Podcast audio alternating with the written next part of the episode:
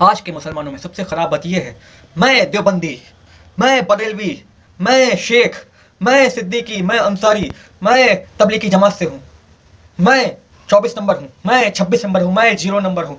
हम लोग दर्जी हैं, हम तेली हैं, हम भुजवा हैं, हम शेख हैं, हम सिद्दीकी हैं। क्या ये लोग जन्नत में जाएँगे? ये बताओ। ये लोग जन्नत में जाएँगे?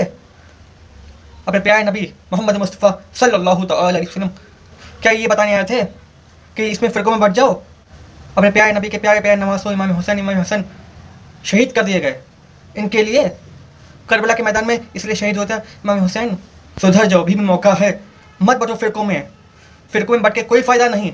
मुसलमान बनो मुस्लिम बनो ईमान वाला बनो। इस सब में कोई फ़ायदा नहीं है। कोई फ़ायदा नहीं मेरे भाई कोई फ़ायदा नहीं।